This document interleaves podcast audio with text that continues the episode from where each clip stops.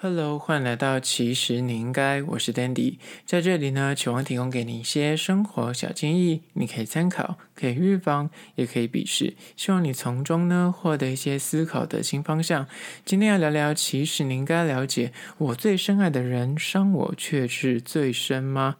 关系里的痛都是出自于这里。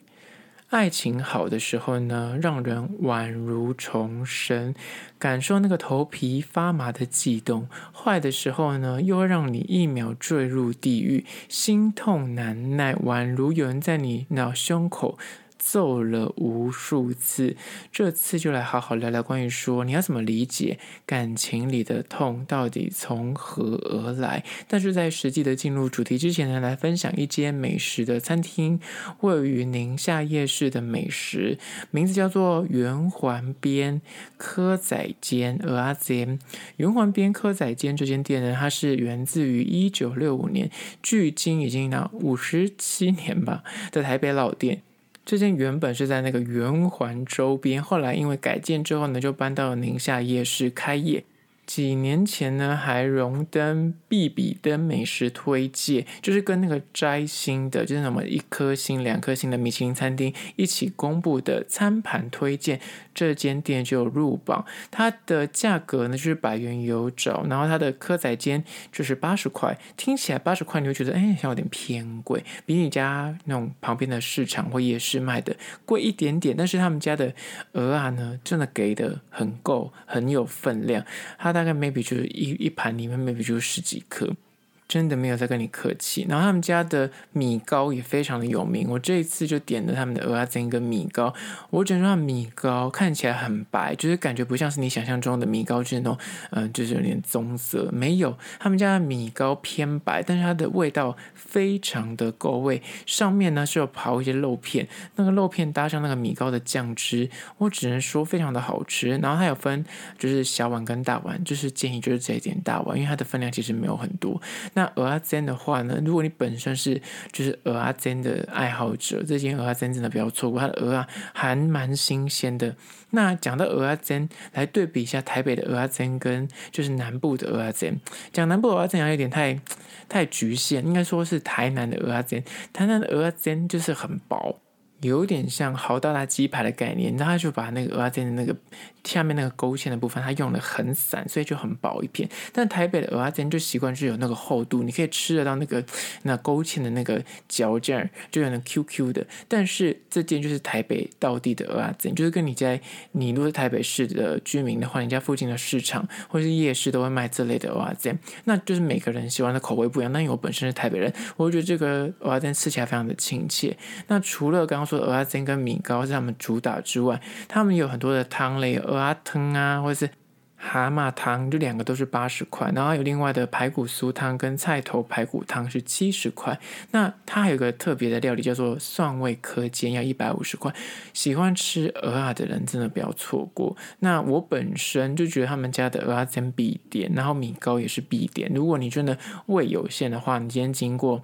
就是宁夏夜市一定要吃的话，我个人觉得蚵仔煎真的不要错过，它的勾芡真的很均匀。然后你知道有些那种就是勾芡很不均匀的，就是它会有一边都是勾芡，吃起来就想说，哦，我在吃软软 Q Q 的不知道什么东西，然后没味道。但他们家的勾芡就很平均，这样它的平均上面会有一些呃白菜啊，然后会有一些鹅啊，就分布都蛮均匀，所以你每一口夹下去分开，感觉都可以吃到配料。而且他们家的辣椒也是加分的，他们家辣椒也是道地的那种传统辣椒酱，配上鹅啊真绝配。那在此就推荐给你这间店呢，它月休三天，所以如果你要前往的话，可能要查一下 Google，它有没有临时有公休。那关于这间店的资讯呢，我会放到其实你应该的限动二十四小时之后放到街边小吃的栏位去。大家还没有加 IG 的，赶快去站起来！我知道大家有很多听众都默默的，就是发了我不同的平台。我看了一下我的 Apple Podcast，好像一千多个人，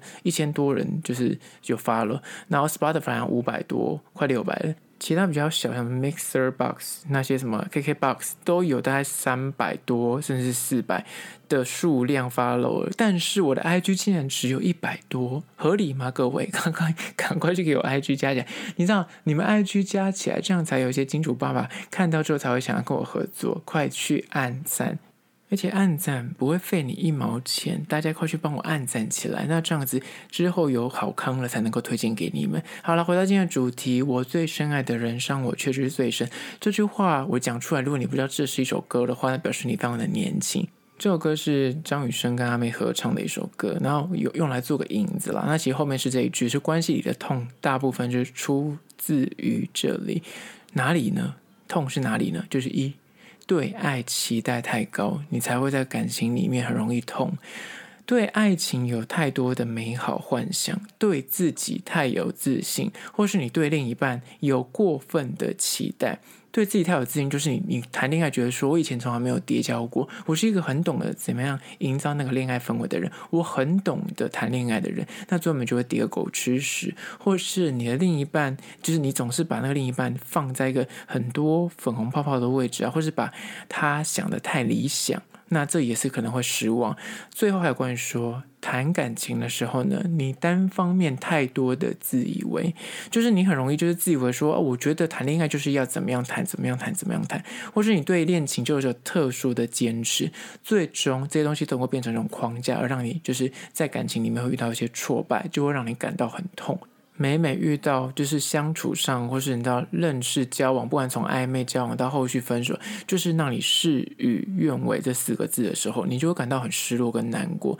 就是你对爱情有过高的期待，你可能就是。把那个偶像剧里面或是电影里面的剧情套用到你实际的恋爱过程中，你就觉得说，哎，就是要有个白马王子每天来接送你，就是要那种霸道总裁，然后遇上傻白甜，解救傻白甜的这种故事，或者是你是男生的话，你就觉得说，你生命中那个对的人就会悄然的现身，出现在你身边，然后他就会爱上你，毫无道理，毫无理由。可是这种就是对爱情期待太高，最终你遇到的，嗯，就是对象出现的时候，你就完全哎很失望，或是跟你。想象不一样，这时候你就会有那个痛楚出现，这是第一点。接下来第二点，关于说我最深爱的人伤我确实最深，就是二，放不下沉没成本。这一点真的是不管你今天几岁，而且不管你谈过几次恋爱，你真的很难放下所谓的沉没成本。那什么是沉没成本呢？其实沉没成本它又可以翻作什么沉淀成本或者是既定成本，它是来自于经济学或者商业决策的时候过程会用到的概念，代替说你已经付出了，你已经付出，但是而且不可回收的成本。但是就是谈在感情里面也是一样，你在感情里面你可能付出你的时间，你可能跟他谈了五年、十年的恋爱，或是你觉得你在他身上花了很多的精力，付出了金钱，也付出你的。真心诚意，但最后无疾而终，或是最后不了了之，这些就是让你会觉得不甘愿。你要说我花了这么多钱，我花了这么多时间，我花了这么认真的真心，但是最后什么都没有，放不下沉没成本，就是关系里会痛的原因之一。对于之前你付出的心力跟时间，你不愿就此就是付诸东流。你就是说，我既然都花这么多了，哪怕你中间觉得说我受挫了，或是你觉得啊，很像。关系有些裂痕，或是关系有些问题，或是发现对方已经不爱你了，但是因为你就是害怕失去，你就是执着于内心那个不甘心，你就觉得说我花这么多时间、钱也好，然后精力也好，我的真心都掏给你，但最后你竟然不爱我，或者最后我竟然得不到，我们的关系竟然走不下去。这种心态呢，你选择搁置双方的一些闹旗舰，或是鸵鸟心态，或是你明明就发现一些问题，但是你就总是自我催眠，说啊没事没事，当做没看到，我们这样安然的就继续的下去，这些沉默成本就会让你纠结于这个关系里面，最终。东西不会不见，那些问题一定会有一天浮上台面。你现在搁置的，你可能跟他其实，举例来说，最基本的，你可能一个人要生小孩，一个不想生小孩。你可能刚开始热恋的时候不会有这个问题，就说好了，开心就好。但是这个问题，当你们就长远走下去，它就是一个未爆弹，而你就可能就会基于说，啊，可是我现在如果跟他提分手，我之前付出的时间，我跟他交往这么久。你就会觉得我很像浪费了我的青春，浪费了我的时间。但是最终有可能那个剧本还是会走向就是离散，但是你可能中间就是会卡在想说你想再拖一下，或是还在试试看，就是那个成本的概念，你其实可能不一定那么爱他，或是你明明就已经知道问题所在，但是你就是基于一个不甘心，或是觉得说我时间都花了，我不想就此罢手，你想说我就是要图一个我要得到点什么，但最终你可能会越丢越多，但是什么都没有，而这就是在谈感情的痛会出自于这里。第三点就是，我最深爱的人伤我确实最深，关系里的痛呢，出自于三，食之无味，弃之可惜。许多人不管是，尤其是暧昧过程也是，或是交往过程也是，谈恋爱久了或是暧昧久了之后，你知道爱情的那个暧昧的热度，或是。交往的那个热恋期，它终究有一天会慢慢的散去跟平淡。如果你们节奏没有抓到一个暧昧，就是你们没有抓到那个节奏，它就会慢慢的淡掉，那个热火就不见。那热恋期也是，就即便你们再要好，那个热恋期可能 maybe 最多五年、七年之类的紧绷，就是这样子的。那你要怎么在这个平淡的关系里面，你是可以跟这个人，就是慢慢的爱火降低，热恋感消失的时候，你是可以心态转换成说，我眼前的这个人，即便我们已经不再像热恋那个时候爱的，你知道像没有明天一样，但是跟他在一起有一种心安，有一种踏实、有依赖感的感觉。那还是说，你就是心态一旦那个脑热恋东西不见，你的恋爱脑就是再也没有办法启动的时候，你就会感到百般的无聊，你就选择啊弃之可惜，但是你知道又食之无味，就觉得说很像留在身边，就是你也觉得说啊这个人像没那么爱，但是呢你又不好意思把它丢掉，你觉得说好像有个人陪也是不错，就这种卡在中间的心态，当感情走淡，爱火消失的时候，你如何应对这样的心态？你是会懂得就是快刀。斩乱麻，还是说你其实是可以接受，就是你知道热火慢慢消散，你知道说这些纯属自然，你要有赖于双方的谈恋爱的智慧，跟去弄清楚。我觉得重点是这一句，不管你要继续走也好，或是你选择要走也好，没有对错，但是你必须弄清楚你想要的幸福是什么模样。如果你就是天生就是追逐那种，我即便谈个十年、二十年、三十年，都是要在他旁边，心里会蹦蹦跳的那种，就是你可能就是期待这样的幸福，那也是 OK，只是说难度相对高。但是如果你期待那样幸福，那你就是做好那样的抉择。一旦那个悸动感不见的时候，那你可能就会选择下一个，或者想办法把你们这个关系的爱火再燃起来。那比较可怕的就是刚刚讲的食之无味，弃之可惜。你卡在中间，但是你就是知道了这个关系很像有一点点就是平淡掉，但你也没有要做任何努力，你就是放给他烂。但是你又不想要就此就跟他就是讲清楚，你也不想讲，双方都不想讲清楚，就卡在一个好了，就就是将就着，这样将就就是这个问题最大的问题。当在关系的任一方出现这种食之无味、弃之可惜的时候，是否勇敢的敢去做出沟通的尝试，或者至少勇敢的去讲出真实的想法，那个就可以改变，就可以扭转，至少可以扭转这个关系。但如果双方都是那选择啊，就是不想讲，然后是视而不见，那就会让。两个人都很痛苦，而这是第三点。接下来第四点，关于说我最深爱的人伤我却是最深，关系里的痛就是出自于四。不爱了，但是说不出口。不管是在暧昧时间，或是在交往过程中，现代人面对感情问题呢，仿佛就是那个提分手的人就会被定位成是渣男渣女，你就是那个撕裂关系的那一方，你就是坏人。但是事实上却是，当某方内心不爱了，如果绝口不提不说，但是我跟你讲。人就是个直觉蛮强的动物。你被爱着的时候，你会毫无疑问的知道你被爱着；你不被爱的时候，你也理当可以感受得到那个人其实他是不是没有爱我了，他是不是对我不喜欢呢？那个直觉是会知道的。所以，如果两方里面其实就像讲延续刚刚的食之无味，弃之可惜，再更严重一点，就是你根本就是没感觉的，食之无味，弃之可惜，可能还有一点点的好感存在，但是到不爱的状况，就是你可能连看到他，你都觉得啊，好烦哦！我现在跟他约会，你想起来就觉得好累。到这个状况的时候，其实你你哪怕就是不讲出最后的分手，或是不讲出不爱，你跟他在实际相处的时候，对方绝对感受得到，因为那个行为是掩藏不了，没有爱，就是会有一些蛛丝马迹察觉得到。所以，与其你担心说我提分手，像我被关上渣男渣女，我就是那个你知道筷子手剁掉我们的关系的人，我想，与其这样子。倒不如你要去思考，如果你拖着，就是两方都死不说，那明明两方都知道说对方就是没那么喜欢你，然后也没有爱了，但是你应对的时候，两方都是非常的痛苦的。对方其实也知道你就是没有那么爱他了。你不提分手，其实更伤人，因为你在相处的每一刻，他都意识到你的那个差异、那个差别对待，他都在感受你当初热恋有多爱他，你现在有多冷漠，对他有多么无视。这个才是他心中最痛的一个地方，而这是第四点。现在第五点，关于说我最深爱的人伤我却是最深，关系里的痛大多出自于这里，就是五，